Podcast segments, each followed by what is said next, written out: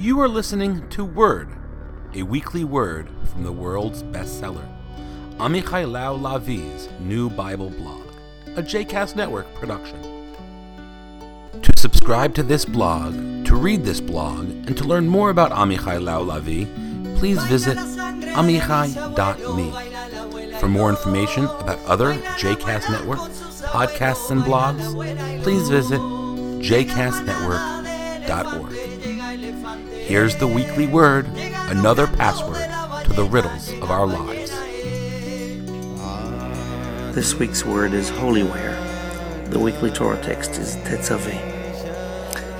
This past week, a lot of Jewish drama around sacred fabrics that one does or doesn't, where and why, and by whom or not.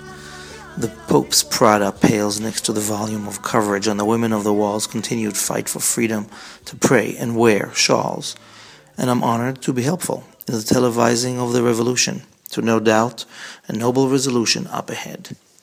Meanwhile, for me this week, provided a weird twist on the wearing of the sacred shawl, with plenty reasons to pause and ponder the power and politics of religious wear.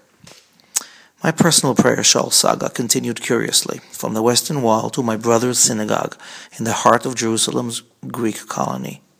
Last week I smuggled prayer shawls into the Western Wall and wore mine there in a baffling privileged act of defiance. Here at my nephew's bar mitzvah, the youngest son of the much beloved rabbi in this bustling modern Orthodox congregation, I wasn't actually expected, as in supposed to, wear prayer shawl at all. See, in my family's custom, mainstream Ashkenazi, unwed men don't typically wear prayer shawl. At 43, even as a rabbinic student and three kids later, my wearing one at shul, in the immediate circle of my family of origin's Orthodox context, as an unwed man, subtext gay, is an eyebrow raiser, a breach of protocol. Not a big deal, but still. Oh well. I don't remember when I first started wrapping myself in prayer shawls, ones that I've made, usually, I'd say 15 years at least, but rarely back on the family turf. There have been events in the past years, family reunion weekend or Shiva Minyan, in which, wrapped in one, I got some comments from the more pious and tactless. But I'm not sure that it was because I had on a talit, or because my usual prayer shawl is a recycled beige sari with gold brown silk patches, a work of art with one red string attached to the fringes, a gift of His Holiness the Dalai Lama. Now that gets a lot of comments. I stand out with or without it, a thin veil over who I am within the black and white prayer shawl world of my childhood. And sometimes one doesn't want to stand out so much. So I wasn't sure whether I should come to this bar mitzvah with my shawl or not. Also, because I forgot to iron it. Just a few weeks ago, back at the Western Wall, as the family gathered super early in the cold morning for my bar mitzvah nephew's first wrapping of tefillin, my mother looked at me through the crack in the fence that separated us and pointed at my shawl and made a face. Later, she advised me to try ironing it better, or better yet, get a new one. It just doesn't look very dignified, she said. May have had its day. So I went without my prayer shawl that morning, but in each hand held a child's hand. Instead, Ezra on the right and Alice on the left, on a sweet short visit from New York with Sally, one of their two moms.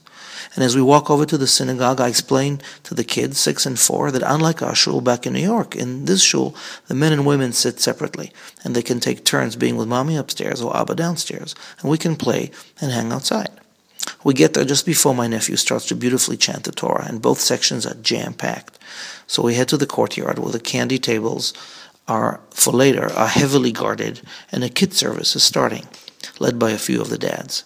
Just before we sit in the circle, I get this craving for a prayer shawl, this total sense that I want to be wrapped in one as I sit here on the grass with my children at my brother's shul at a prayer service with mostly people I don't know, but who in some part today are family and extended family and congregation. And whatever custom, it's what made sense. So from the rack in the back, I borrow a regular, formerly white wool full-length prayer shawl with black stripes and yellowed fringes, and I wrap it around my shoulders. And, kid in each hand, I enter the men's section in a little step that somehow meant a lot more. It's not like I passed or belonged, but more like I played a part in a play with just the right outfit and felt just right. On our way out, a few minutes later, one of my nephews stops me, smiling. What's with the boring talit? You're not going ortho, are you? you can't win. Or maybe I just did. The power and the politics of holy ware go back a long, long time. And this week's Torah text, Tetzaveh, the instructions for construction of the tabernacle detail on, including the religious fashions department. And every detail matters, as Moses finds out. Make holy garments for Aaron your brother, for splendor on beauty, says Exodus 28.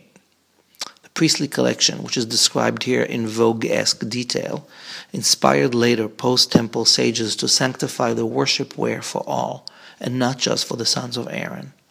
What was once the privileged costumes of one male leader became with time the symbolic vestments of all, or most of us, until recent times. The prayer shawls, like the Torah dress, are modern priestly vestments, and all of us, single, married, male or not, are the modern priests. Prayer shawl or beanie or burqa or bow tie. Here's to the right to wear what we wish, as we hopefully choose to honor our existence with the garments that make us feel like we belong, more special, sacred, beautiful, ourselves, wrapped within our flimsy truths and truly wrapped in comfort. And what to say of Purim coming up? A chance to change and put on briefly anything you want shawl or mask and shoes of others, Michelle's bangs or Sarah's dress.